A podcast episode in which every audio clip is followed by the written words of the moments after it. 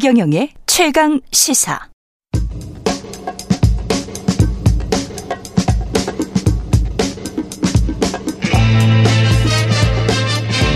네, 오늘부터 청취율 조사 기간입니다. 이미 듣고 계시죠? 최경영의 최강 시사 참여해주신 분들께 추첨 통해 따뜻한 커피 쿠폰 보내드리겠습니다. 10분 추첨해서 보내드립니다. 많은 참여 부탁드리고요. 우리가 접하는 뉴스의 태초부터 지금까지 뉴스 일대기를 쫙 살펴보는 시간 뉴스톱 김준일 수석 에디터 KBS 박대기 기자 나와 있습니다. 안녕하세요. 안녕하세요. 네. 뉴스톱 대표에서 김준일 수석 에디터 이름이 좀 길어지면서 왠지 좀 더 있어 보이는 것 걸로 바뀌었네요. 길면 있어 보이는 거 하나가 있고요. 네. 또 하나는 네. 회사에서 네. 대표 이름 달고 나가서 네. 대통령 좀 까지 마라.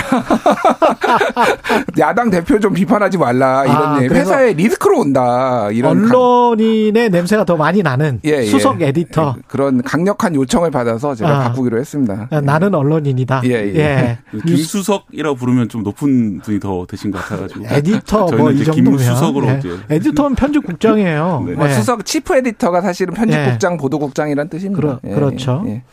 예. 예, 여기까지. 예, 자랑은 여기까지. 선거구제 개편과 관련해서 윤석열 대통령이 조선일보 인터뷰에서 이렇게 치고 나왔는데 어떤 맥락이었을까요? 맥락은 이제 네. 그이 선거구조 개- 개편이라는 이슈를 음. 선점하는 그런 맥락이 선점하겠다. 있고 네. 뭐 정치적으로 유불리를 따- 따져 보셨을 것도 같은데 예. 사실은 이제 윤석열 대통령이 그 후보 시절부터 이 본인이 소신이라고 얘기를 했었습니다. 음. 그래서 좀 한 가지 좀 아쉬운 점은 그렇다면은 지난 한 아홉 달 정도 그 대통령 끝난 다음에 시간이 있었을 텐데 그때 좀 미리 물 밑에서든 물 위에서든 이런 걸 준비를 음. 했었으면은 지금도 훨씬 smooth하게 준비가 됐을 텐데 왜 갑자기? 왜 갑자기 지금 이 시점에서 하냐 그거는 좀 약간 아쉬운 점이, 점이고요. 음. 하지만 제가 이제 앞으로 이 남은 시간을 통해서 중대 예. 선거구제도 여러 가지 문제가 있다 이 말씀을 드리고 싶은데 예. 그 전에 강조하고 싶은 게 있습니다. 음. 저는 어떻게든 현재의 선거제도가 바뀌어야 된다고 생각을 합니다. 음. 지금 여하튼 선거구제는 바뀌어야 된다. 지금 지금 이 정치가 과연 사람들한테 희망을 주고 있고 음. 사람들의 민의가 저- 정확하게 전달이 되고 있고 또 우리나라 사회가 둘, 둘로 분열되는 것을 정치가 오히려 더 방조하고 있고 불을 지르고 있고 이러지 않나 저는 생각이 많이 들거든요. 예. 뭐 그런 차원에서 어떤 식으로든 어 선거구 제도 제도를 포함해서 정치 문화가 바뀌어야 되는데 예. 어 바- 바- 앞에 말씀드렸던 그런 배경을 차치하고서라도 어. 어 어떻게든 바뀌어야 된다. 여기 자, 대해서 좀 합의를 했으면 좋겠습니다. 그러면 이렇게 예. 진행을 해보죠. 일단 지금의 소선거구제가 음. 뭐가 문제입니까?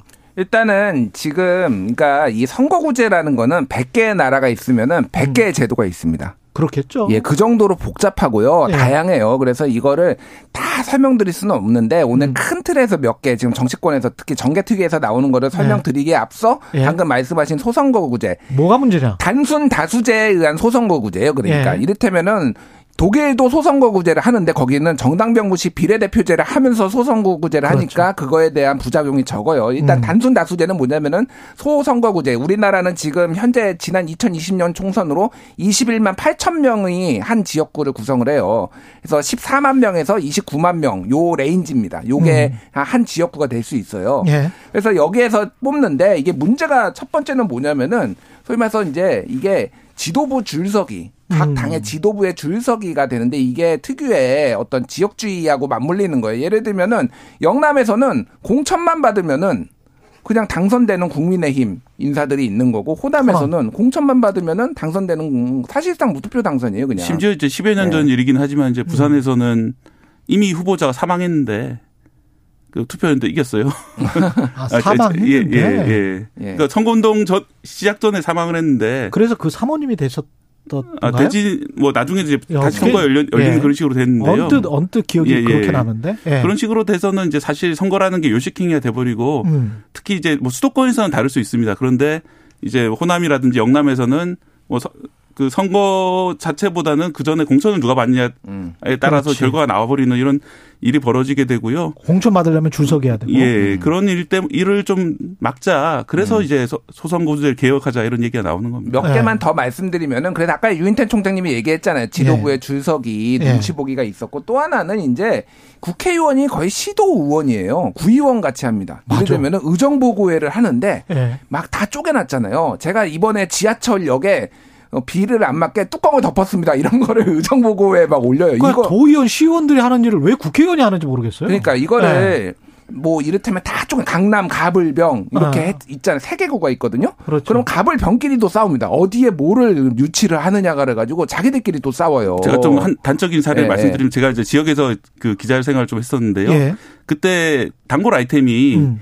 아 국회의원들이 지역 지역 이기주의 앞서 앞장선다. 아. 우리 지역에 도로 깔았다고 또 쓸데없는 도로를 또 또 깔았다. 뭐 이런 걸 조지는 리포트를 해요. 네. 그렇죠. 근데 국회의원들이 예. 되게 좋아해요. 아, 그게 나의 치적이 이렇게 홍보된다. 네거티브 마케팅이다. 예, 예. 예. 하여 하여간 지역 주민들은 좋아한다. 예. 돈을 아무리 심지어는 펑펑 써도 이런 거를 좀 조져달라고 국회의원 측에서 요청하기도 하거든. 그런 일까지 벌어집니다. 그래서 아, 정말 나- 웃지 못한 일이죠. 나 이렇게 세금 낭비했어. 네. 예. 그러니까 이거를 조금 큰 단위로 하면은 예를 들면 이런 겁니다. 뭐 서울을 중선거구제로 한다라고 하면은 뭐 한 네. 6일 선거구 뭐 예를 한다고 보면 그러면은 뭐 강남권, 뭐 서부권, 동부권 이런 식으로 묶이잖아요. 그렇죠. 럼 거기에서의 공통의 같은 생활권이잖아요. 음. 공통의 아젠다를 가지고 대여섯 명의 의원이 이거를 강력하게 밀 수도 있는 거고. 어. 근데 이거는 예를 들면은 지금 마포의 상암에 어. 쓰레기 소각장 문제가 있잖아요. 그렇죠. 정청래 의원 한 명 빼놓고는 국회에 아무도 관심이 없습니다. 왜냐면 그 지역구에 딱 한 명밖에 없으니까 이해관계가 달린 사람이. 사실은 이게 어떻게 보면은 그 특정 이슈에 국회의원들이 멀어질 수도 있지만은 정말 중요한 문제면은 여러 명이 달려들어서 이걸 아젠다화할 수도 있는 거예요. 그런 장단점이 있는 거죠. 그러니까. 근데 협력을 해가지고 풀어야 되는 문제가 많을 텐데 음. 자기 밥그릇만 챙기는 국회의원들 만 득세를 할 수도 있, 겠고 국민에게 충성을 해야 될 텐데 그 지금은 사라졌지만 당 총재 같은 당 대표에게 충성하는 공천권이 있는 그러니까 이게 예. 미국도 소선거구제인데 여기에서는 지도부 줄석이라는 폐해는 별로 안 나타나요. 왜 미국은 당 그러냐면 대표가 없어요. 아니 상향식 공천이잖아요. 거기는. 그렇지. 네. 그러니까 우리나라는 하향식이잖아요. 음. 그러니까 그러니까 당에서 다 정하니까 이게 문제가 되는 거예요. 그렇죠. 그러니까 그러니까 상향식 공천은 근데 법으로 만들 수는 없잖아요. 이거를 각 정당이 알아서 할 문제지 그러니까. 그러네요. 예, 예. 그래서 선거구를 이렇게 중대선거구제로 바꿀지 또는 권역별 비례대표제를 할지 아까 말씀하신 독일식 정당 명부제를 할지 각각의 제도를 만약에 개혁을 하면 어떤 장단점이 있고 어떻게 바라봐야 되는 거예요? 일단 지금 법안이 예. 발의된 거를 몇 개를 소개시켜 드릴게요. 지금 예. 정개특위에서 논의 중인 선거법 개정안은 크게 보면은 세 가지 부류로 나 아니 네 가지 부류로 나오네요. 음. 그 여당안 국민의힘에서는 원래대로 정, 어, 정, 그 연동형 비례대표제 폐지하고 원래대로 하자. 음. 소선거구제 예, 그냥? 이게 지금까지의 대통령이 말하기 전까지 지금까지의 주장이었어요. 국민의힘. 국민의힘 예. 주장이었고 야당은 복잡한데 첫 번째는 위성정당 방지법을 민영배 의원, 강민정 의원이 냈는데 예를 들면 이런 겁니다.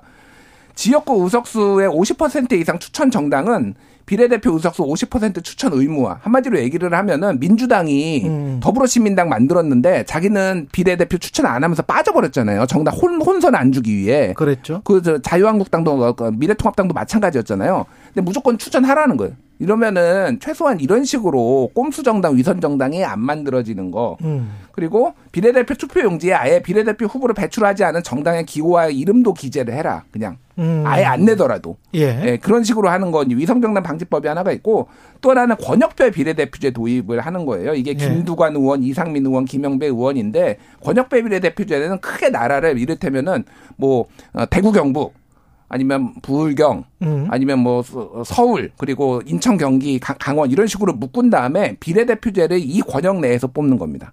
근데 아. 이것도 이제 개방형이냐 폐쇄형이냐에 따라 다른데 이런 식으로 좀 가자 어. 비례성을 높이기 위해 예. 그래서 이거는 이제 지역구 의원을 조금 줄이고 비례대표를 늘리는 거예요. 예를 들어 김영배 의원 안 같은 경우에는 지역구 220, 권역별 비례대표 110명. 어. 그래서 330명으로 30명 증원하자 뭐 이런 게 있고 또 하나는 중대선거구제가 지금 나오는 게 그렇죠. 이탄희 의원, 박주민 의원, 김상희 의원 등등인데 그다음에 이탄희 의원 같은 경우에는 행정 권역별로 하자. 예를 들면 수원에 음. 다섯 명의 국회의원이 있거든요. 음. 이거를 왜 가불명정 뭐 이렇게 다 나누느냐. 한꺼번에. 한꺼번에 수원인만 수원을 다섯 명 뽑아라 그러면은 음. 뭐 이런 식의 이제 얘기들 뭐 이런 게 그러면 나오는 수원 거예요. 같은 경우 1, 2, 3, 4, 5등까지는 다 되는데 음. 그게 정당이 혼합될 가능성이 있겠네요.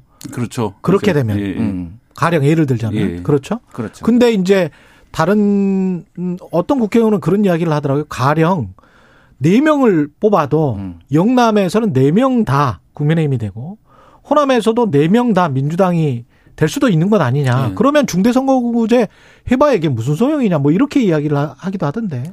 그래도 약간은 좀 달라질 수 있다라는 게 음. 어, 지금 사실 기초의회 의원 같은 경우에는 이미 중선거구제를 하고 있거든요. 한 예. 선거구에서 두명 또는 세명 정도 뽑고 있는데 뭐 그렇게 뽑아봤더니 실제로 영남에서 민주당 의원들이 꽤 조금 있고 뭐 이런 식으로 이제 조금씩 바뀌, 바뀌고 있고요.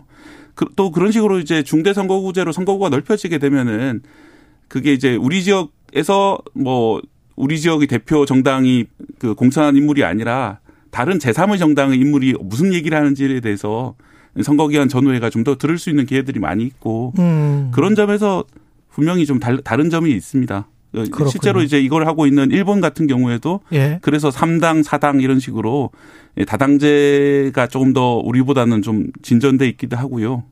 다당제가 되면 음. 조금 국민의 민의가 많이 이 대리자들이잖아요. 음. 국회의원이라는 게 representative 아닙니까? 예.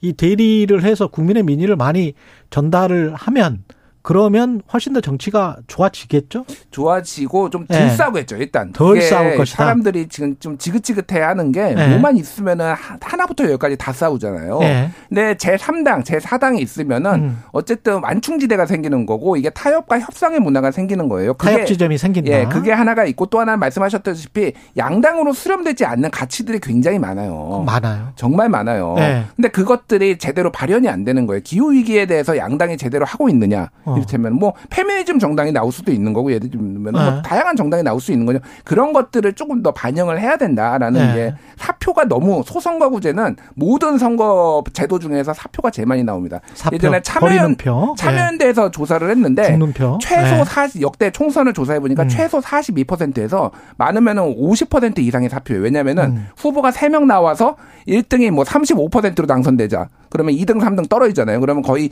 60%가 사표가 나오는 거예요. 이제 이런 것들을 좀 방지하자라는 거죠. 저는 이제 모든 걸 다 떠나서 예. 그 우리나라가 둘로 분열되는 것들 음. 그런 것들을 다당제가 되면은 어 사안에 따라 가지고 많은 사람들이 공감하는 그런 영역에서는 그 어, 여러 당들이 결합해 가지고 그걸 해결할 수 있고 뭐 그런 점들을 생각하면은 지금 최근에는 뭐 지지 정당이 다른 같이 밥도 먹기 어렵다고 그러고요. 예. 뭐 동창회도 열려고 했다 깨졌다 뭐 이런 얘기도 있고 뭐 결혼도 안 시킨다 뭐 이런 얘기까지 나오는 상황인데 어 저는 자, 민주화 이후에 이렇게 예. 우리나라가 분열된 적이 있나 싶어요 지금 상황이. 한 예. 20초씩만 음. 현실성 있습니까? 현실성. 저는 현실성 있다고 보고요. 이때가 예. 적기라고 봅니다. 음. 예. 그리고 하나 말씀드리면 개방형 명부제, 폐쇄형 명부제가 있거든요. 예. 예, 비례대표 중에. 예. 그러니까 권역별로 뽑으면 이런 거예요. 폐쇄형은 정당에서 다 1, 2, 3, 4 비례 순번을 아. 하는 거잖아요. 개방형은 아. 아예 순번에 대해서 내가 투표를 하는 거예요. 이게 그러니까 약간 어. 중대선거구제 같은 나라, 어, 효과가 있어요. 머리 좋아야 되겠다. 근데 이게 이제 예. 포퓰리즘의 가능성도 있죠. 음. 유명한 최경영 진행자 같은 사람이 정치 딱 나오면은 야 정치 안 최경영 한다니까 자꾸 이야기.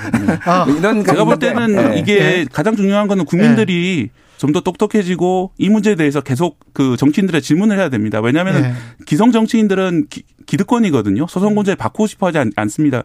그렇기 때문에 좀 더 많이 질문을 하고 우리가 예. 요구를 해야지 바꿀 수 있을 것 같습니다.